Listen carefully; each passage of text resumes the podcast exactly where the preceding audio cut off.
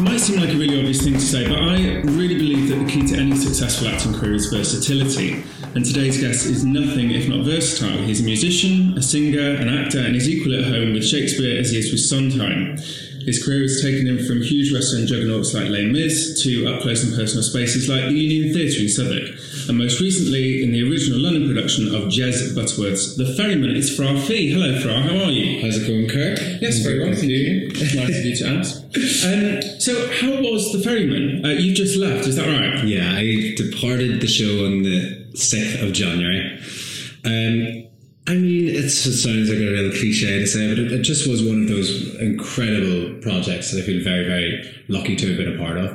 Um, Laura Donnelly, who played Caitlin in, the production originally, who's Jez's partner, um, we had a chat about it actually when we were rehearsing. She said these jobs come along once in a while where at the end of it, you absolutely just turned a corner in some way.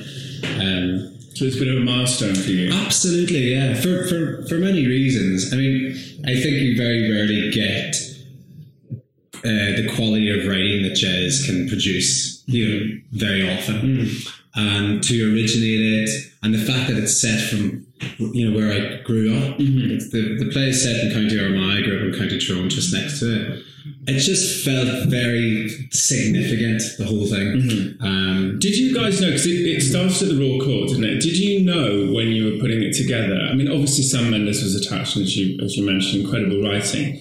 Did you guys have a feeling really early on that it was going to be this kind of huge hit? Um, it seems a bit uh, so big headed to say, but I, I did, yeah. I personally did anyway but not because you know my involvement in it or anything. But the, the very first time I read it, we I was invited to do a read through of it maybe a year and a half ago, maybe now, or over that, in fact, almost two years ago. Um, and two thirds of the play was written, and Sonia had assembled just a random group of Northern Irish actors just to read through this thing. Mm-hmm. And even without the incredible ending, for those that have seen the play, and even without knowing it, I just thought it was one of the best things I'd ever read. Mm-hmm. Um, at that stage, a, different director was attached to Ian Rickson, and then when uh, Sam came on board, and you've just got these two, you know, powerhouses of of theatre and film coming together.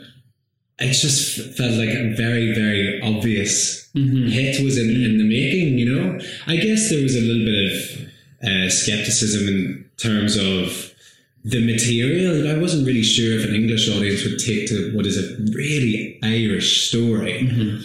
Um, but I was very you know, oh, pleasantly surprised. It's been such a huge, huge hit. And it's just extended as well. Uh, yes, but it's playing until May something, I believe, May 19th, um, with uh, Rosalie Craig. Yeah. Um, I was I, I, considered for all of maybe three seconds staying on for this extension when Rosie said she was doing well, that's, that's funny actually. It was something I was going to ask you a little bit later, but let's talk about it now as you brought it up. What what was the decision not to stay? I mean, um, I don't know. i it's very long, and because of the nature of the contract, ordinarily, if you accept a 12 month job, you know, which I've done before, you have your, your four weeks holiday to look mm-hmm. forward to, and you can plan your trip home, or you right. can plan your week in France to yeah. recuperate and come back to work. France, you're fancy. Go on. Yeah. or, or wherever, you know, Brighton.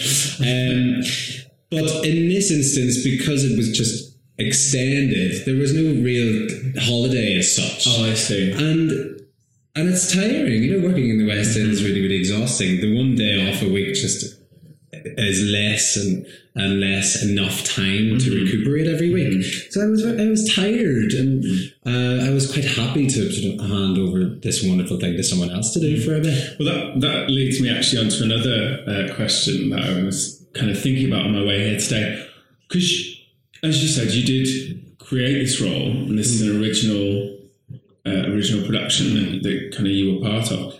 What's it like to hand that over to someone else? Do you feel do you feel a bit of a pang of oh don't ruin it it's mine? um, it's hard to say. Not really. Not not really. It's um, funny you say that. I mean, that's nice to hear. Yeah. But I know actors who have taken that extension and who have done it until the show closes because the thought of handing it over to someone else or the thought of seeing someone else do it Yeah. is is too difficult for them. I know actors that are like that as well, and even bizarrely, actors that have just been playing a role that has already existed for Yeah. many, many, many years, but they will just cling on to it for a long time. Um, and you know, each to their own, of course. But I, I don't really think an a part is there for anyone to own. You know, you can't be possessive of these things. You, I was very lucky to have done it for the first time. But you know, And you'll always be the original. So you yeah, can yeah. My, my name's in the, at the front of the play and then in the book. I'm thrilled. It's so amazing, isn't it? Because I love that when you when you buy a play and it says originally performed, Yeah, and yeah. and that'll always be you. That's quite cool. yeah, that's it? really really cool. You know, and um, yeah, no, I, I didn't feel too bothered. Per- Perhaps if it had happened much earlier on, but I did it for for a long time, just shy of a year, the whole thing. Um, yeah. That's it's time to move on, isn't it? After yeah, that, absolutely. It's it's healthy. And have you gone and seen the other person? Have you got to see the new cast? No, uh, I haven't. I. It's So you're not, very not nice. that comfortable with it then? no, I, no, the reason why I haven't is I just quite happy to have a little bit of a break from the piece. Yeah. Um, but I'm definitely going to go see. As I say, I'm very good friends with Rosie Craig. I did uh, As You Like It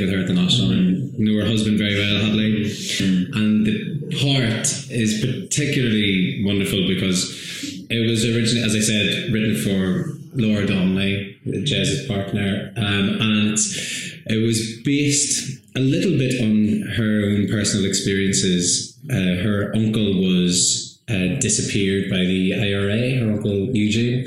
Um, you know, so he was executed, buried in, in a bog, and his body was found, and that sort of formed the inspiration for the beginning of this story. So, I mean, it's not entirely um, autobiographical, but it's very much elements of it. Yeah, yeah. It was written for her, it's her, her story, and um, I guess there's a real sense of responsibility for Sarah, who then played it, and now Rosie. It's a very special role, you Yeah. know. But You've got to look after something when you play that part. Yeah, yeah. And you talked about the fact that you were born in Ireland as well, if, as if anyone couldn't figure that out for themselves. um, did it resonate differently for you, do you think, because you were. It was an interesting experience for me because the play is set in 1981. I was born in 1987, but the Troubles were still technically taking place for the first few years of my life. Uh, you know, I remember one particular instance. I remember uh, a helicopter landing in my back garden as I was playing swing ball, and just this group of you know British soldiers coming out and marching up and down the, the streets, you know, in my little rural to the countryside home, uh, which is which seems really really bizarre. But you know what? It actually, uh, I was I've been watching Derry Girls. I don't know if you've been watching Derry Girls on Channel Four. I think it's brilliant. It's so wonderfully irreverent, and it actually paints a wonderful picture of what it's like to grow up in that environment Uh-huh. because you're still a kid and you're still playing swing ball. The fact that there's like British soldiers coming out of a helicopter is neither here nor there. taking your stride a. Do you know yeah. what I mean? It's like, oh, that's annoying. It's affecting my swing. yeah.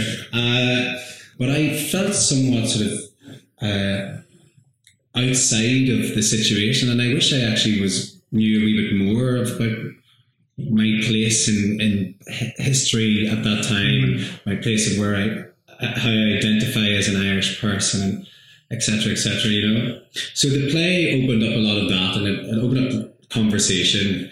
Um, which which was very, as I say, cathartic, beneficial, and And obviously, your parents have seen it. of course, yeah, yeah, and, and my aunties and uncles, of which I have many, uh, and you know they're from the Catholic Republican um, neighbourhoods in Northern Ireland, and so yeah, it resonated with them, and a lot of well, one particular critic thought it didn't ring true the play, but actually I was glad that my family thought it absolutely did, just with a nice sort of pinch of poetry and lyricism and, mm-hmm. and sort of dramatic. Well, that critic is probably on their own because I don't, I haven't met anyone who doesn't. Yeah. It's the most brilliant thing that they've seen. Yeah, yeah. The, he, he very much was on his own. Yeah. People just like to. yeah, stir the pot on it. Yeah. So you spoke a little bit about your parents before. So tell me a bit about your background. How do you get into? So from watching helicopters landing in your back garden, how how did you find theatre, or how did it find you? What was what was that path? Were your parents Um, theatrical at all? Yeah, my dad is an extremely literary person. He reads a lot. And he does amateur dramatics back at home. It's a, it's a huge thing in Ireland. uh, it's actually mental. Um, and particularly, you know, at that time, there was no real uh, professional in-house productions taking place. And there was the Lyric Theatre in Belfast, and then the, the Abbey and the Gate theatres in Dublin. And that's sort of it. So amateur dramatics is a big thing. He doesn't sing at all. Um, but he's a really fine actor, and he would do you know productions of uh, Brian Friel and Martin McDonagh and Harold Pinter plays, and you know all the, the classic stuff. And I went to see it all. I went to watch it all, and just really fell in love. Um, so he sort of introduced drama into my life, I suppose. Um, my sisters also sang. I've got three older sisters, um, and one. Uh, one, one in particular, Claire, was doing a production of Blood Brothers uh, at her all girls school playing Mickey. What an interesting choice for an all-girls school. yeah, I know. They did West Side Story. Story about two brothers. Yeah, yeah, yeah. It's, it's bizarre, isn't it? Um, yeah, the, the following show was West Side Story when she was playing Tony. Right. But um, she played Mickey in, in Blood Brothers, and I went every single performance. I must have been six, maybe. I was really young, but just was completely hooked by it. And yeah, I, I, remember I wanted to be an actor from a very, very young age. It sort of meandered a little bit as I sort of um, got older and started and discovered my singing voice and stuff. And, um, but yeah, it was. It's been a part of my life, I guess, since I was very, very young. And then, of course, you chose to kind of pursue it, and uh, you came over here to train. Now, you trained initially in music. Yeah, I did a music degree in Manchester. So when you were when you were training in music, did you know that you wanted to be an actor, or were you was that a moment where you thought, actually, I could go into music here? Was it was it? Yeah, I, I, to be honest, I just wasn't quite sure at that stage. Um, I primarily did a music degree because I hadn't made my mind up, mind up when I was at school. I had, I was thinking of doing vocal studies.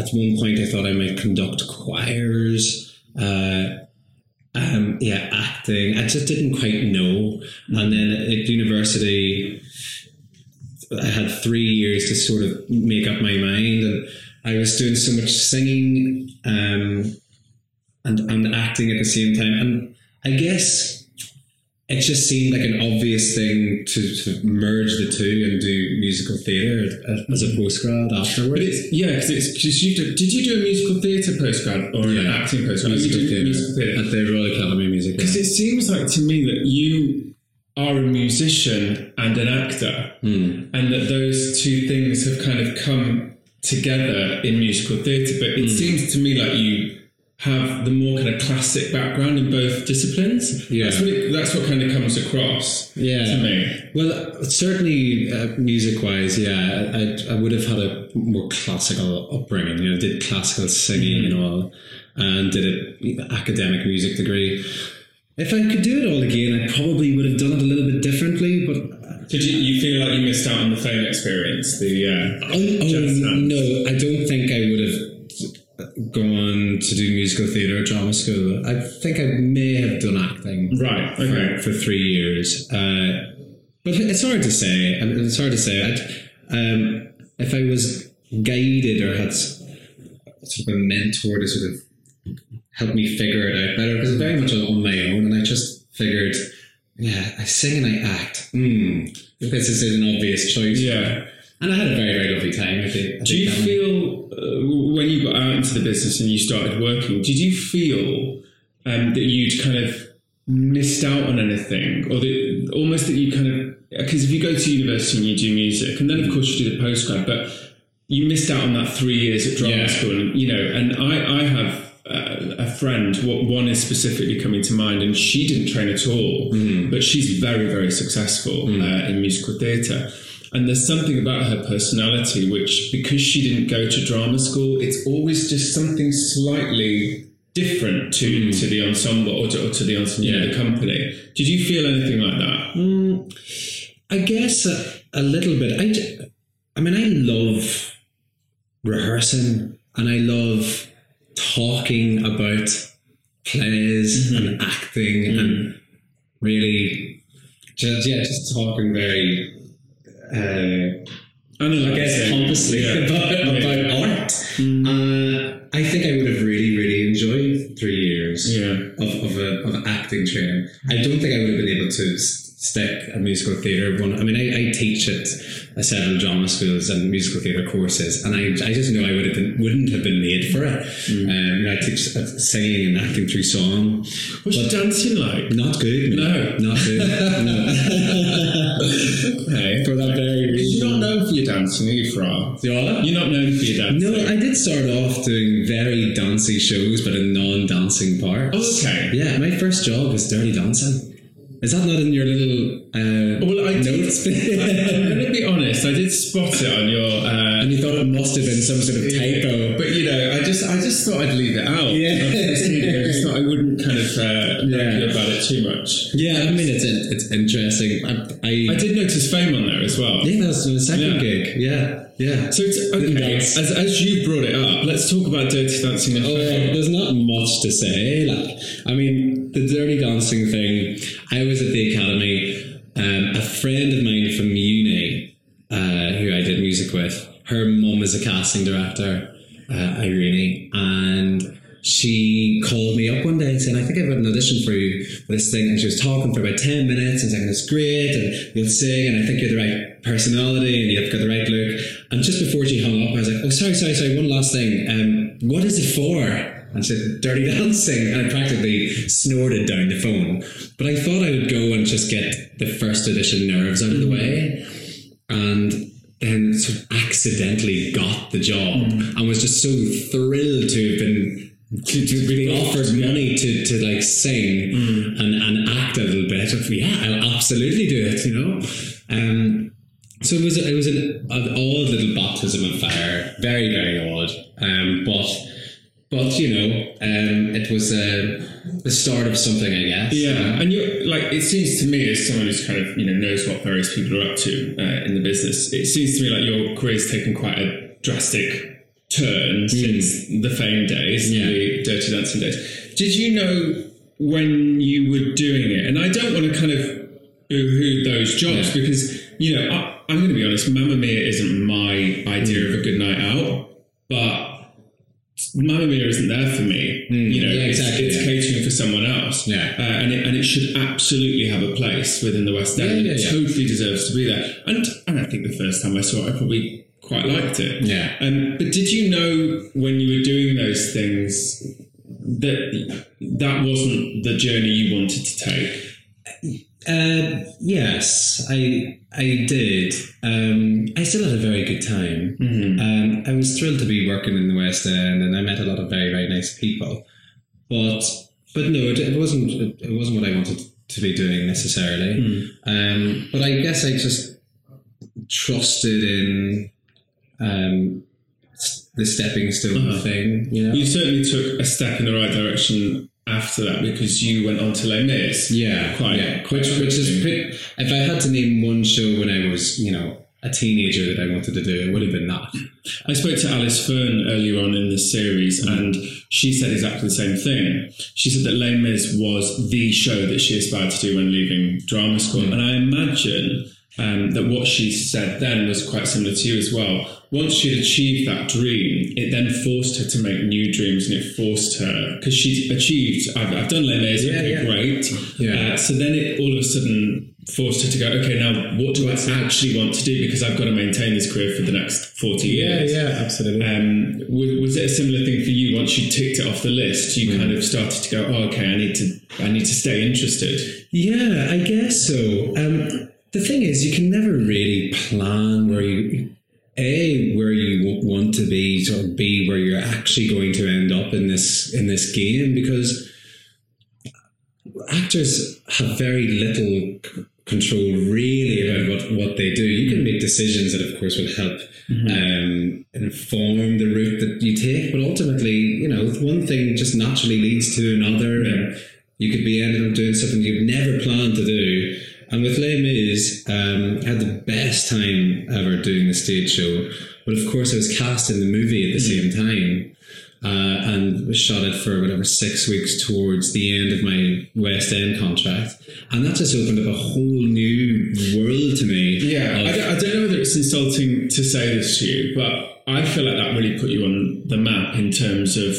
That's certainly when you came to my attention because a lot of people you were so featured in that film more than that character normally is, right? yeah, yeah, and it felt like you, like they, there was a certain group of people in the students, a cer- mm. certain group of them that they that they chose to kind of focus mm. on as the core Yeah. students. That must have been amazing. Yeah. you must have been thrilled. I was really, really thrilled. I mean, I got the, the screenplay through, and I could see that this character is Courfeyrac, who Courfeyrac. goes for nothing in the stage show, mm. essentially, was just really uh, sort of beefed up in, with the material, and uh, often the, the, the relationship that Gavroche has with Grantaire in the stage show was transferred over to uh, Courfeyrac in the in the film. So I was, yeah, it was very, very, very exciting.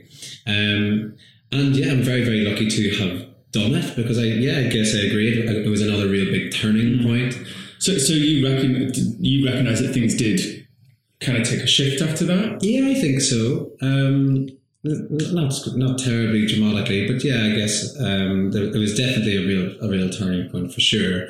Uh, and personally, you know, as you say, in terms of aspirations and, and what I wanted to do, it just it um, it excited me. It had inspired me. It made me think, okay, I want to do more of this as well. And um, I hadn't really considered the whole sort of film and television thing. Um, so yeah, it, it was a it was a wonderful thing for me to to have done and to sort of inspire me to go forward. And what was it? Uh, what was the experience of working on that film like? I mean, aside from the actual shooting of it, what was it like being part of something that big that kind of globally people had an opinion on? People were waiting to see. There was anticipation. There was good reviews. There was bad reviews. What was it like, kind of navigating that experience? Um, I mean, there was no question how big it was going to be. You know, you're already involved in a, an absolute phenomenon. Um, and yeah, uh, oddly, you shoot the thing for X number of weeks, and you're working with the same group of people and uh, a relatively small amount of people. You know, there's there's crew, there's some extras, and there's this core group of students, and then you leave it for six months, and then when it opens, that's when everything just sort of sort of blows up. You know, so that was a bit of an odd experience, you know, because you didn't actually, you didn't necessarily experience the whole um, Yeah, it wasn't at the, as one. It was kind of two Yeah, separate. two separate Things. separate occasions. And what was it like during the, the kind of dip? Just anticipating that you knew it was going to blow up. Is that weird? Yeah, I did. I did a winter's tale at the at the. So you, fi- you were busy, you filled your time. Yeah, it was a fr- it was a tiny little fringe theatre. What do you call that one in Clapham? I don't- Is it there anymore? Was Above the, the the, Landor? Yeah, yeah, yeah. It's like a tiny little Howard Goodall thing. I think it went away and came back. Right. I think it's back now. Um, so so yeah, I was doing like a tiny little show in front of fifty people. So from a huge, huge Hollywood blockbuster to a room the yeah, yeah, yeah. What does that do to your head? Is it a good thing? Is it a, I think so. Yeah. I mean, I, I my agent at the time, we were thinking, oh, we have to, have to wait for the right thing here, you know, after doing this film, uh, which by and large I'm happy with, and I'm, I'm certainly more content sort of waiting for the right project now. But back then, like I'd only really worked for a few years, and I was just keen to do stuff, so eager, you know, and bored quite easily. So. Um, when this, sort of Howard Goodall musical came along, and I'm a big fan of his works. Like that. I mean, I'm doing it. I don't care if there are three people in the audience. I'm, I'm going to do it. Um, and I think, yeah, it sort of keeps your keeps your uh, feet firmly in the ground, I suppose. And um, Well, it's not the only time you've done that because you've gone from these kind of big shows and then you have done the smaller stuff. Like, I know I saw you doing the Fix at the Union, which was the first show at the new venue. Yeah. But that was kind of straight off the back of much bigger stuff. yeah, I just As You Like It, I think, at the national. Mm. So what what kind of aids those decisions? What, what helps you make those decisions? Is it the part? Is it the venue? Is it to challenge yourself and go, do you know what? I want to do a small space because, I mean, obviously I've directed Union quite a few mm. times, and for me, I what I notice is that there are you can't hide behind anything as an actor. Yeah. you know you're not amplified, you're not wearing a mic, um, you you don't have huge amounts of set to hide behind. So you are really forced to kind of go back to kind of acting 101, Yeah, yeah. and that's what attracts a lot of people. Um, so what is it about those those things that attract you? Yeah, I mean, all those things and more. Uh, when I first moved to London, I saw loads of things at the Union. It was one of my favourite spaces. Um, it still is. Um, I love Fringe Theatre, and I love particularly seeing musicals done um, that intimately. Yeah. It's so it's so interesting. It just completely redefines them. Um, you know, it's a form that's by nature a spectacle and uh, grandiose, and to just have yeah, to strip it right down to just what actually the actors are doing on stage is really, really exciting. And um, I'd seen the fix before uh, at the other, you know, across the street with Louis Maskell and. I was- I love Louis, he's so class. And I just thought it was a really brilliant character and um, really damaged and uh, sad and I just empathise with him and I thought yeah I want to give this a go um, why not So it's the roles that attract you then. yeah, the role and the piece. Um, I really, really liked the story. I, I thought the musical was largely brilliant. Um, but yeah, I particularly liked the character. He was very interesting.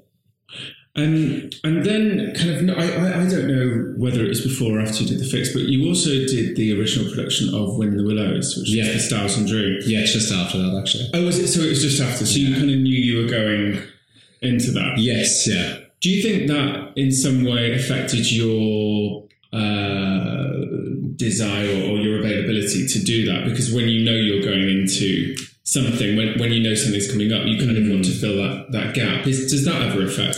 Um, sometimes I can't actually remember if I had been cast in Wind in the Willows before accepting the fix or not. To be to be honest, um, I mean I'd be lying if I said you know the money doesn't come into it. You know you don't earn a lot of money if any doing these smaller productions. Um, with Wind in the Willows, I would have had a sort of guaranteed decent enough wage to sort of get me through uh, X number of months. So perhaps that did um, affect my my decision because you, you have to be realistic as well. And you know the fix was over the summer months. I, I can't teach over the summer months because the schools aren't open. And um, so yeah, it, it very may well have.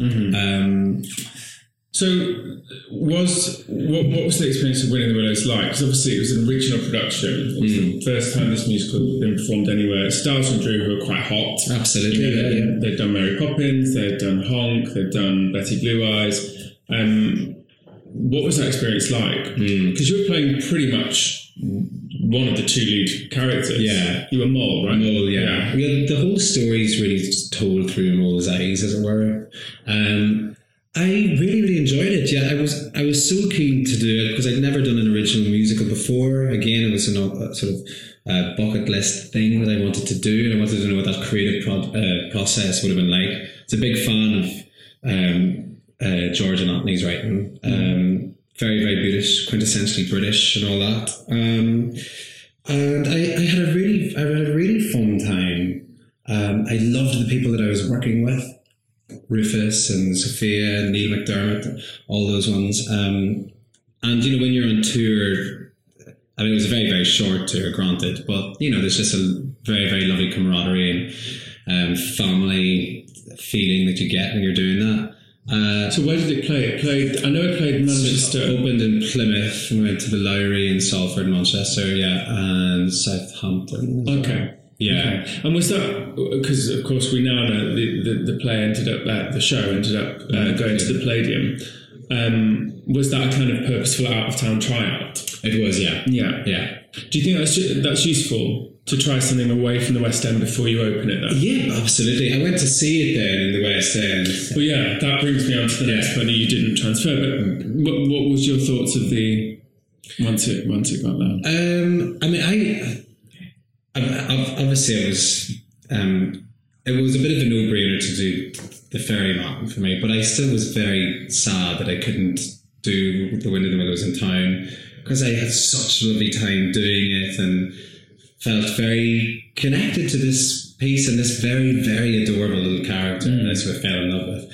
Um, the, sh- the show I thought was beautiful I and they had changed quite a bit, so I think the out of town tryout was Worth it. absolutely worth it. Yeah, musicals are just so hard to pinpoint what makes it successful or not. You know, um, it's even harder than a play. There's just so much that needs to come together in a perfect, perfect collision. And uh, I think I think the uh, West End version was was gorgeous and much much better because of having done the the out of town tryout. I haven't seen a, um, a producer spend that much money on a music, a new musical in a very long time. They threw a lot at that, didn't they? Yeah. Um, and it felt really sumptuous and really kind of, you know, quite opulent. Um, Yeah. Sitting in the Playroom as well. It was just such Yeah. a, it was so, such a nice thing to see. You know, Yeah, British writers, new. Uh, new writing, yeah, It, was, it was it was lovely, and and so that that does uh, kind of answer my question that I was going to ask. That you, so you knew you had the ferryman then, which is why you didn't do the transfers. Yes, yeah. Um, so I had been, as I said, I was involved in the very, very early reading of the Ferryman of, of the previous year. I never actually thought I would be in it because I thought I was too old to play one of the teenage lads. Um, but yeah, but then my, I I auditioned or did, I did a tape when I was on tour, and then I had a meeting with Sam. Uh, the offer for the West End, when the Willows came in, and then I sort of had a few weeks before an offer for the Ferryman officially came through because there was another read through with a full assembled cast, etc. Um, and yeah, I mean, it was That's a nice position to be in, isn't it? Oh, it's wonderful. I, I say it's wonderful. It's actually heartbreaking as well. You know, um, as I said, I I so desperately wanted to do both uh, because I felt a real attachment to having just done the Wind in the Willows, and my friends were going to still be doing it, and Neil and Rufus and stuff, and and it was sort of heartbreaking, you know. Um, but you know, obviously, I was going to do the ferryman. There was there was no question, but it's still as nice a situation as it is for an actor to be in. You know, to have that sort of conundrum. It's still it's still a bit it pains you a little bit. And you spoke a bit about um, you, you did these read throughs and you know uh, you kind of I guess workshops or kind of maybe Yeah, the, I mean, the initial one two years ago would have been for the benefit of Jez, really, just to hear it and the, for the structure of the whole thing. Um, after meeting with Sam um, for the first time, which was just a general chat, we then read the whole script, they, and we had a cast assembled. So there was no real audition. well that was what I was going to say Yeah. because you'd done these read throughs and mm. so you didn't then have to go on and do an official audition. No, it's just, I mean, Sam hates auditioning people.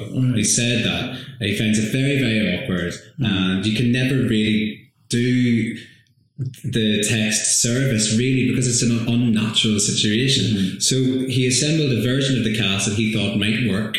And we all sat around the table and we just opened it up and we just read this, we just told this story. And I think after that first one, maybe about half of the cast were um, uh, cast, uh, half of the people were cast. And then there was a second read through when I'd already accepted my offer and when they sort of found everyone else. Um, but it's a very lovely way to audition. If, Yeah. if only they were all like that. Yeah, because you know, I mean, as a director, you sit on panels quite a lot. I just, it is such a false environment, and it's so difficult to get the best out of someone, isn't it? Yeah, because yeah. it- you, you're essentially giving them three, four minutes to, Yeah. to prove themselves, and also when you're when they're doing material from the play or the, the musical, they don't know it. Yeah, they, don't, yeah. they don't know it well enough. You know, that's what rehearsals are there for. Absolutely. Julie Atherton did this uh, podcast. Uh, I was speaking to her last week, and one of her things is she always says, "I don't know the play. I can't give you a finished version of the product. Yeah. That's the point of rehearsal." So that does sound like quite a nice, Oh, and also a really nice way to get a part in terms of you know it's with Sam Mendes. It's this huge Hmm. new play, and you kind of just Yeah, but it's, into it. It's lovely. It's it's lovely. I didn't have to. at no point was I really, really nervous, you know, because when you're just t- reading a script, I mean, there's big, big wigs in the room, Mm. but it's okay because you're playing opposite actors and you're just telling the story. It's not, as I Mm. It's said, a real acting environment. yeah, exactly. Mm. So it was great, and uh, and just some of the um, talent in that room was amazing. Just really like old school Irish greats that were in there. You know, that ended up doing the play as well. Dearbhla Molloy and Bríd Brennan. They were both in the original cast of uh, Dancing at Lughnasa, Brian Friel's play, and uh, it was just wonderful. And it was just amazing. Well, where can people find you, Fra, if they want to kind of look you up? Are you into the social media? Yeah, I am. Unfortunately, I'm a Why did you say unfortunate? because I waste so much time on it. Yeah. Um, Instagram's a new thing for me. See, Uh, I think Instagram is specifically for people who are kind of 22 and under. I don't get it. I just can't. I don't take that many photographs. Mm. You know, I'm, I don't take photographs of my food. Yeah. Or, or, you know, I guess I should really be taking a picture of me and you here, shouldn't? I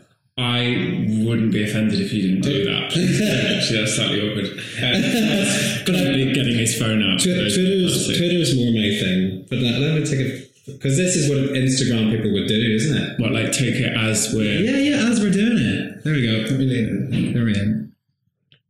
Lovely, great. There we go. So I'll put Yeah. that on Instagram. Okay, great. But yeah, Thrilled. Twitter's more my So, where can people find you? Yeah, on t- Twitter primarily.